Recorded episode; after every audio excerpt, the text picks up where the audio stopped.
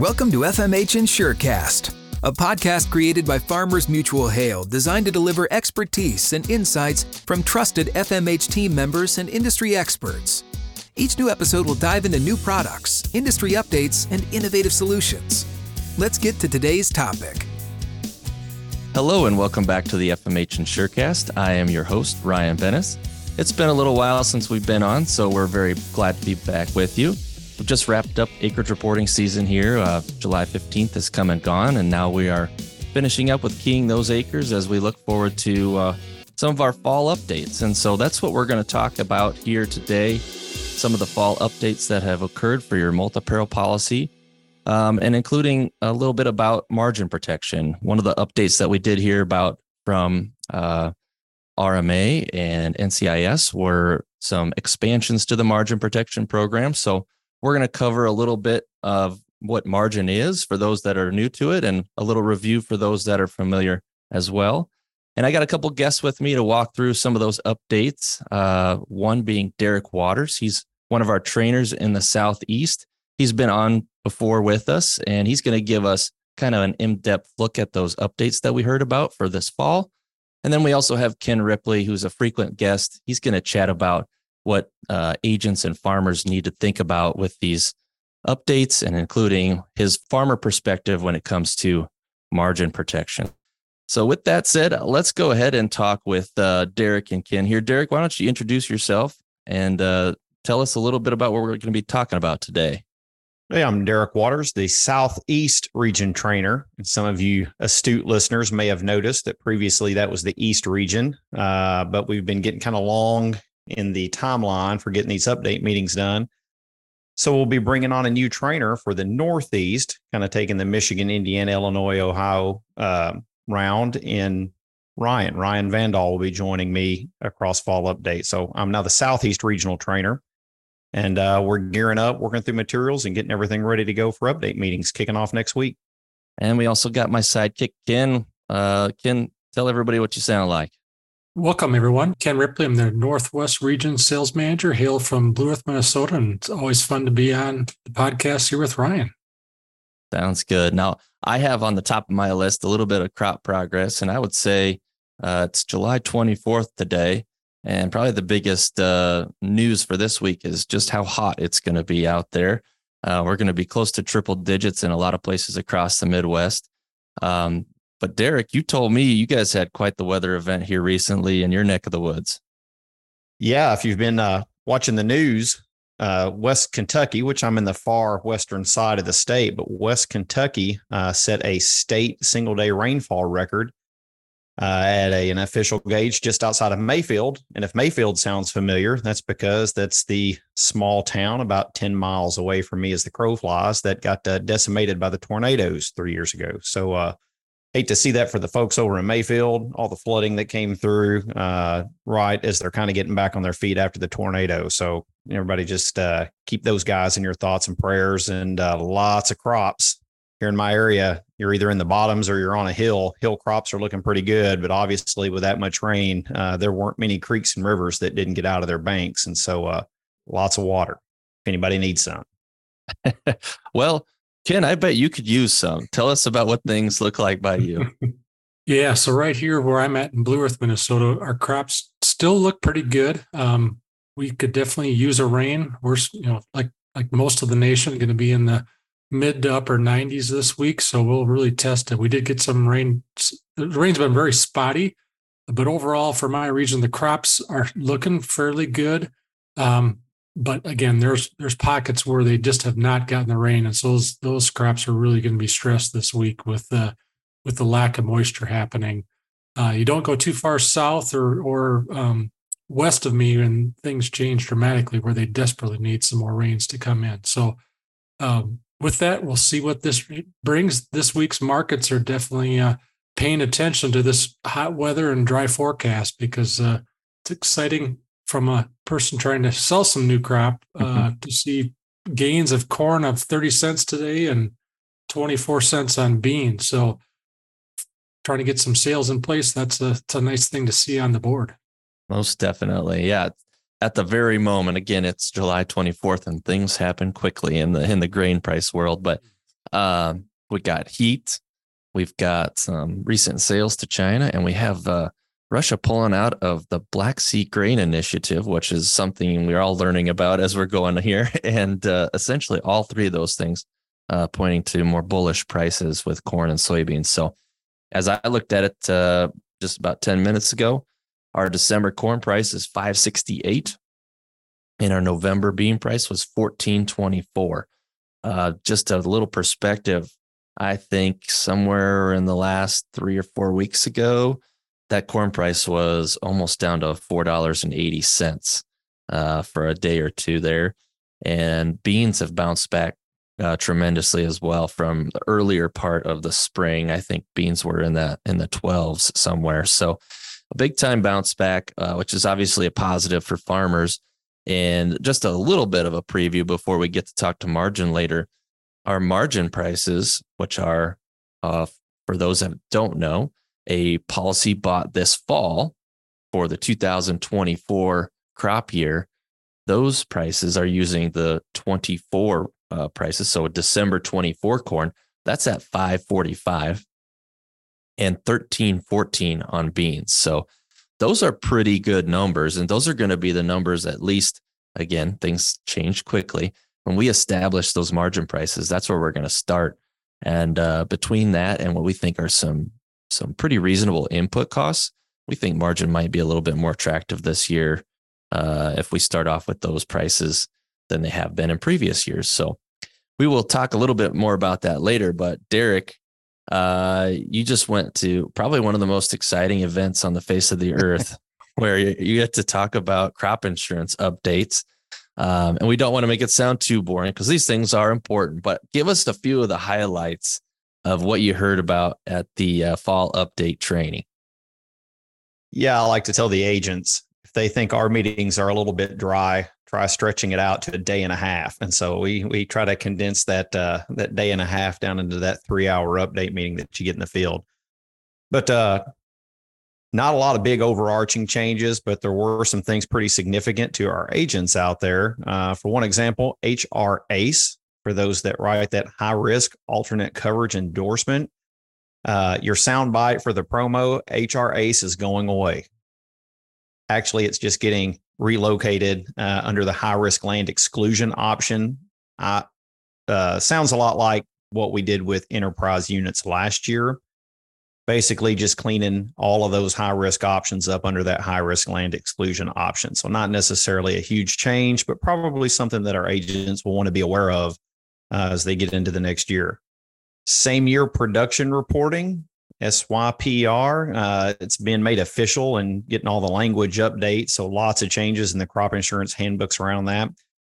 And uh, it's actually going to be uh, uh with a new name, the IPR or the Insured Production Report. So RMA pulled out all the creative stops when they came up with, uh, with, with new language for the same year production reporting. Uh, Derek, I don't want to throw too much shade at, at the government here, but it sounds like they're making up acronyms to make up acronyms at this point, right? We we need some of them, right? We need some of them, but that one seems like a little over the board. Uh, but hey, that's just me. So it was a struggle not to chuckle out loud at the conference, Ryan, because it was uh, the big unveiling of the insured production report, the IPR. Uh, oh, wow. And if you've got specialty crops out there, a couple of things. Uh, if you're interested in the the biofuels industry, uh, big expansion coming through for camelina in the Great Plains, North Dakota, Montana, Pacific Northwest. Uh, and then quality loss options going to be extended for category C crops. So several category C crops that will be eligible with that quality loss option. And for the rest of us, we may have a little bit of a review there on that quality loss option as well. Gotcha. I'm going to back you up a little bit here. Can you tell me and Ken what HR ACE is? And and maybe kind of a follow up there. From the sounds of it it's not going away uh, as far as an option. It's just going away in its current form. Is that fair to say Derek? Yeah really the program's not changing. It probably will boil down to being how they elect that coverage but just as a refresher here, so if you've got high risk land, which we have a lot of that here in the Southeast, but if you've got the high risk land, Typically, you can do a high risk land exclusion, a high risk land exclusion to CAT, or you could elect this endorsement called the high risk alternate coverage endorsement. And what that would just allow you to do is ensure that at a coverage level above CAT, but below the regular policy. They're just rolling that high risk alternate coverage endorsement into the high risk land exclusion option. So when you elect that high risk land exclusion option, you'll then have three choices there exclude it, exclude it to CAT, or put it in a lesser high risk policy. Okay. Sounds good. Ken, you got that? Yeah, I'm just thankful I don't deal with a lot of that up in my region. So I'm gonna let the let the experts in the South handle that. well, I'm far from an expert on it either, but uh, HRACE, although you might have high risk land in a state like Minnesota, the reason Ken's not as familiar with it is because it hasn't been an option there. So HRACE, although it applies to high risk land, is still uh, fenced in in certain areas, certain states. So um, now this one hits almost everybody. The same year production reporting, and you you talked about it being called the IPR. What is the what is something agents need to be aware of, and is there anything for the farmer to be aware of on that same year production reporting? Well, really, as far as date changes go, nothing's really going to change there, Ryan. It's going to be the same, follow the same dates that we've traditionally used. But for some of the farmers or insureds that may be listening to the podcast, your agent for 2023 historically would have reported that production in 2024. Well, it's no secret that RMA does a lot of data mining out of that information. And so going forward, we'll report that production for 23 in reinsurance year 23. So, not necessarily a huge change for the uh, agents, other than they will stay in that same reinsurance year when they report that production.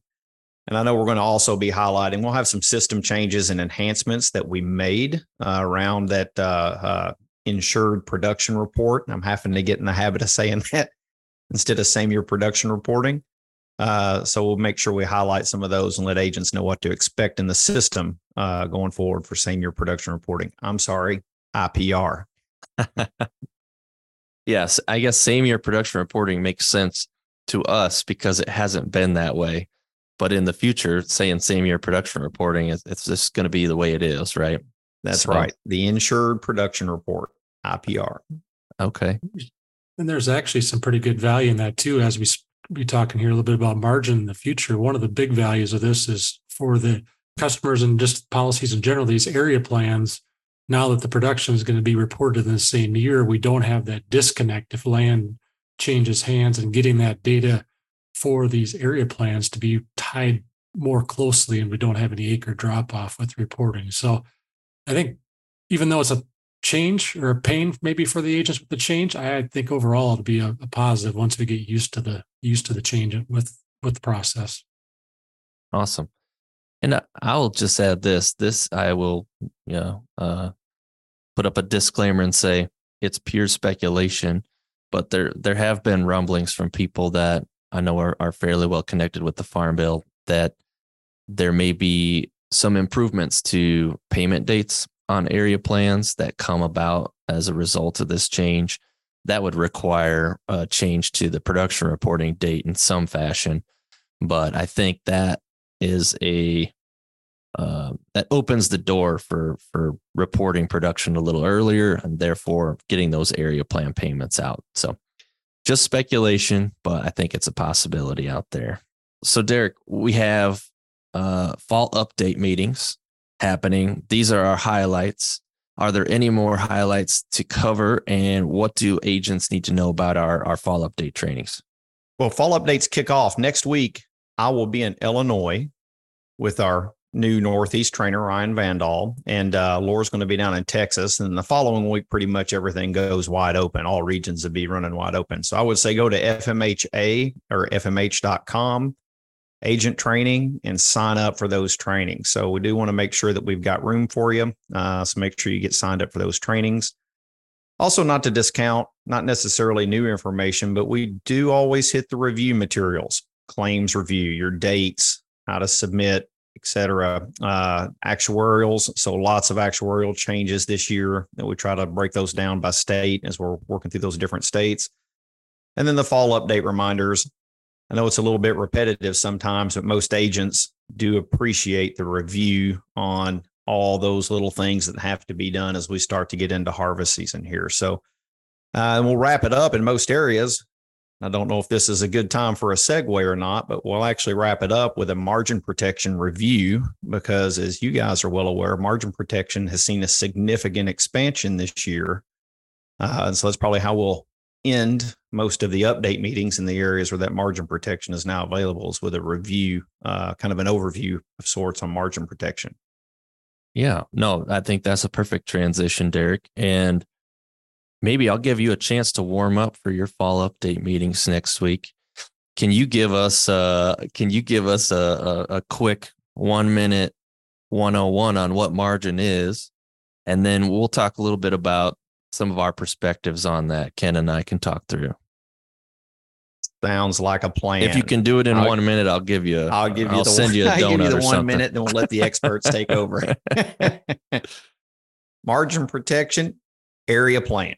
And I always tell agents try not to overcomplicate this thing. It's an area plan, but it does have a factor for input cost built into it.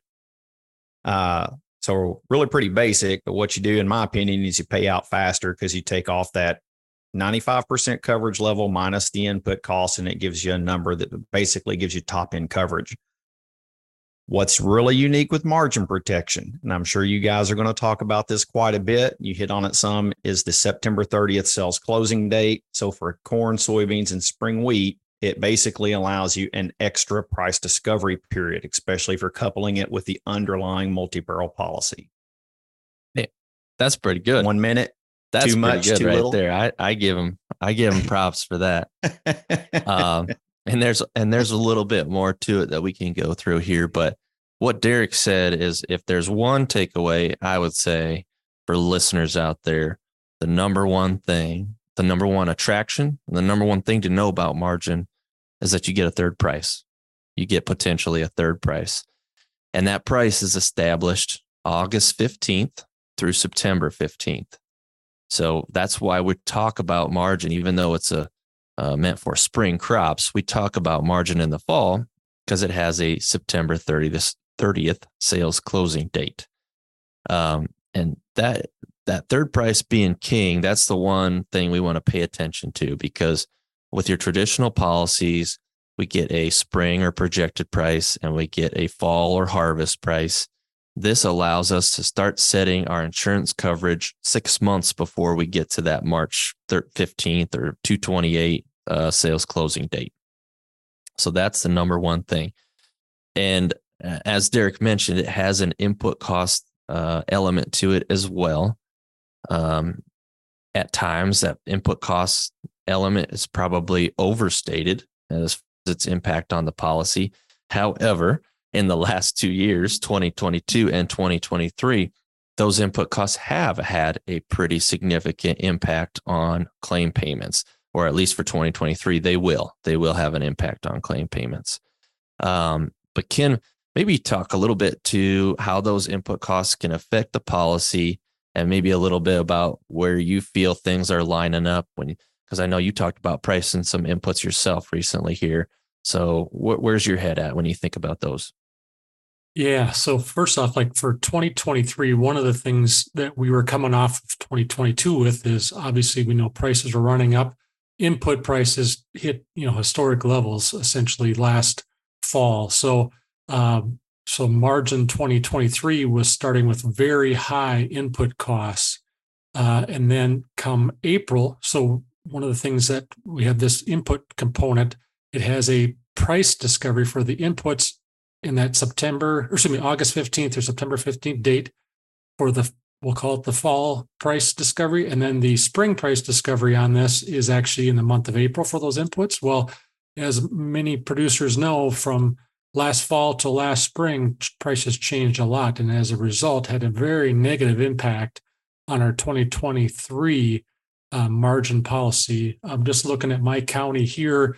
Uh, we're down, inputs themselves dropped by over 80 bucks, roughly 80 bucks an acre, which in short is a negative against the policy because that means the price either has to drop a lot more or the yield has to drop because the inputs have gotten less expensive.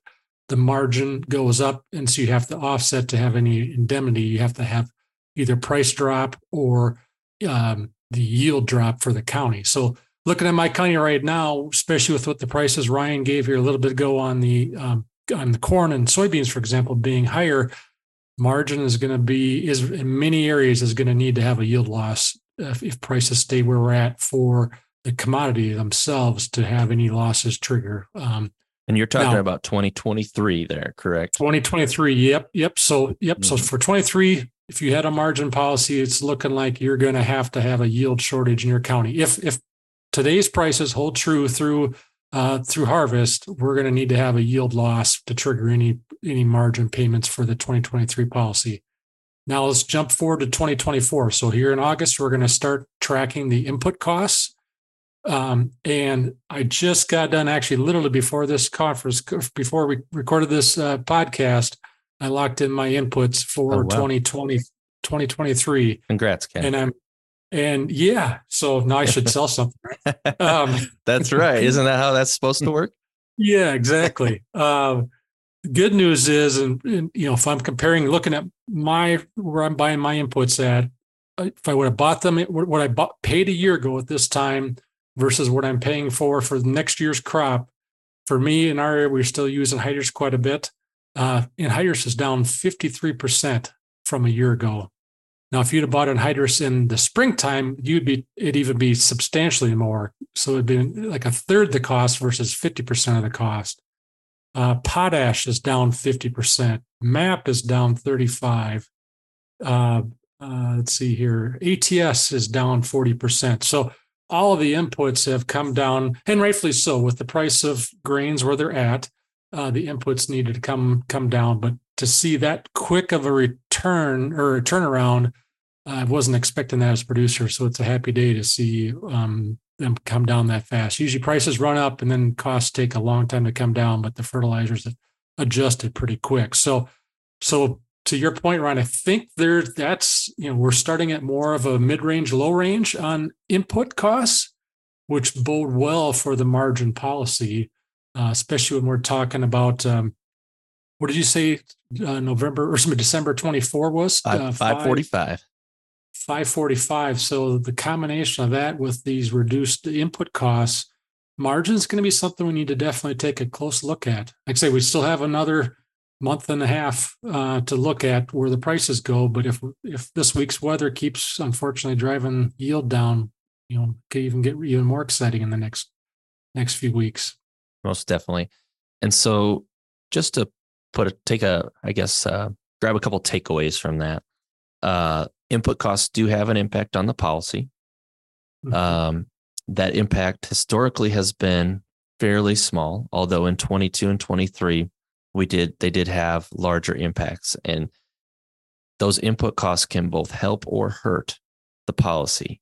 And we actually had a significant uptick in the prices in 2022, which helped trigger a lot more margin uh, losses and we had a significant downtick in our input costs for 2023, which is going to make it more difficult to trigger claims. As Ken was saying earlier, it's probably going to require yield loss in your county to get a margin protection claim. So, if input costs are getting higher, that is a positive in terms of a claim payment. Eh, but if they're dropping, then that would be a negative. And since we are starting at, like you said, Ken, a mid to low range, and with, I would say, very good commodity prices for the 24 year. That's where the attraction sits right now. Once again, it's July 24th. We could have a totally different conversation two weeks from now. But if you understand the basics of the policy, right now it looks very attractive. Um, so tell us, Derek, a little bit maybe about the geographical expansion on margin uh, that was new that or that is new for 2024 yeah and i don't have it pulled up in front of me right now ryan but i think the corn 47 states it's available in some counties. Now granted you don't get every county because they have to have enough data margin protection is very data driven. Uh, the soybean expansion wasn't quite as broad, but it's still a pretty significant east and southeast predominantly. And so that's where you're going to see a lot of this interest in expansion and margin protection. So it'll be uh, uh, one thing to note there as well, too, in case we have some southeast folks on. You guys are aware, can't have margin protection with SCO, ECO, and hip we will now be added to that list as well. Got it. Yeah, as I was looking at the map, Derek, um, it looked like to me you had corn and soybeans expanding to pretty much every county where corn and soybeans are offered for yield or revenue protection. I'm sure there's some exceptions out there, but previously margin protection area was was limited to mostly the corn belt. Uh, and now that's expanded outside of that. So for instance, in your home state there, Derek, we have plenty of corn and beans in the state of Kentucky, but previously margin wasn't available. Now in 2024, it will be available. So one of many places where margin will be new. Um, one thing that uh, we haven't talked about here, but that is important margin protection works together with your underlying policy.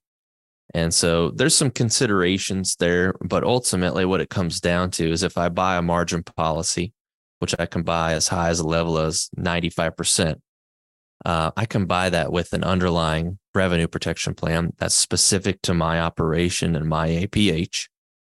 And if I have both of those together, two things happen. One, I get a discount on my margin protection policy. And the reason I get a discount is because I only ever get the higher of the two payments between margin protection and my individual policy. So it's possible that my individual policy can end up paying for some of the margin protection losses, and therefore I get a discount. So it's very important to know that, understand that there's a discount with margin protection, primarily because almost everybody that buys margin buys an underlying policy with it, which we highly recommend because um, it comes with things like prevent plant coverage and getting you paid on time versus waiting until we pay those area plans, both positives for having an underlying plan. Um, and and therefore, when we're looking at the cost or the premium cost of margin this fall, producers should understand that is the that is the most margin could possibly cost. Um, can can you talk to me a little bit about? I know you've taken margin in the past when you took a look at margin and then you saw the discount, what what were some takeaways that you had yourself? Yeah, so um, so I didn't have it for 23. I did have it for 2022.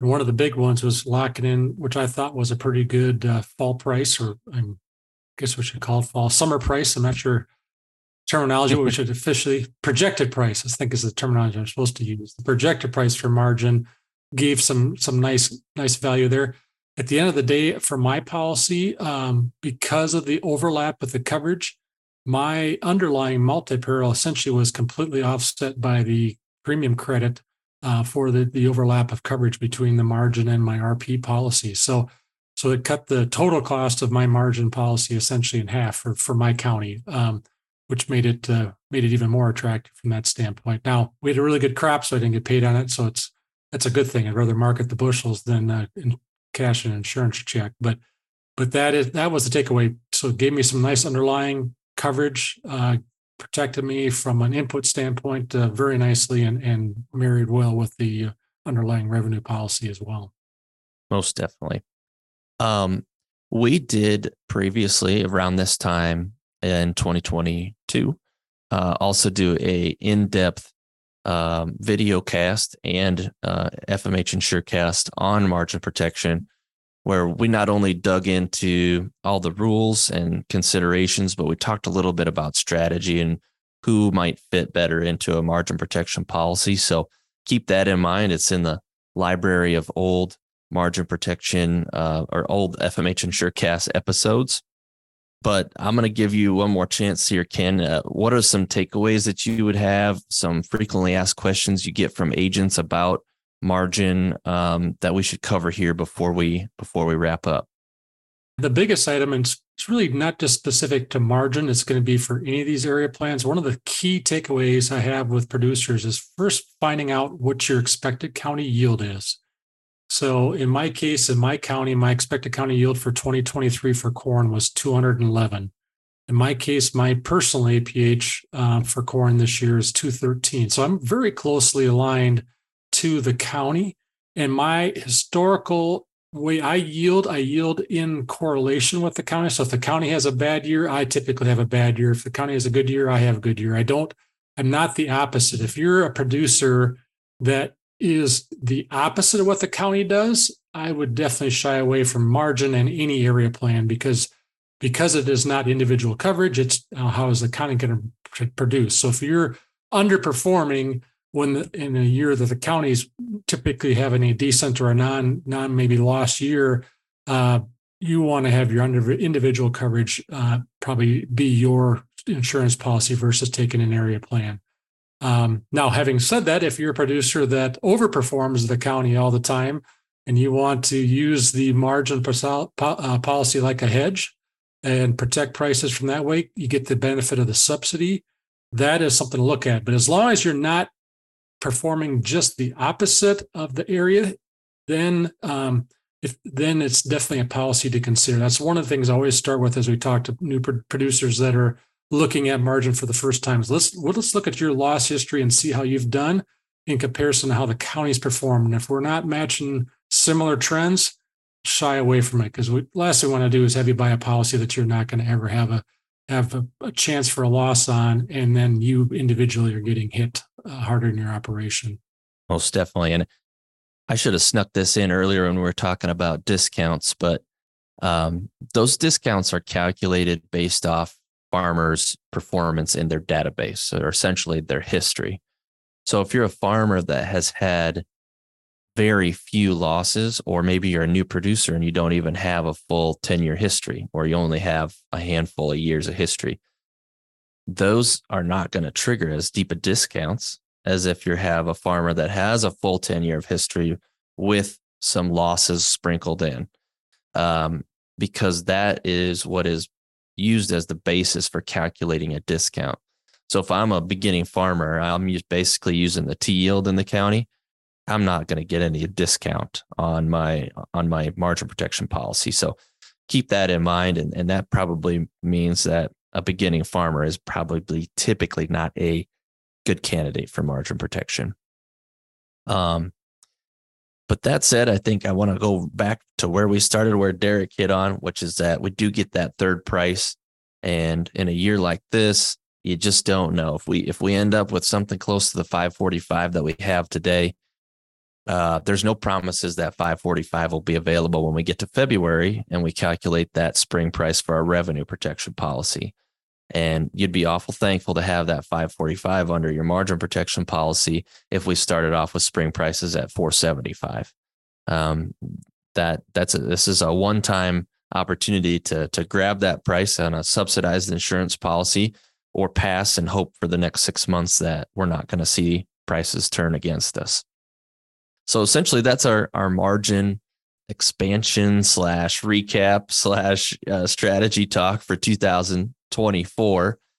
And thank you, Derek, for covering some of those highlights of our fall update training. We look forward to seeing agents out there, out and about uh, in the next, what, three or four weeks.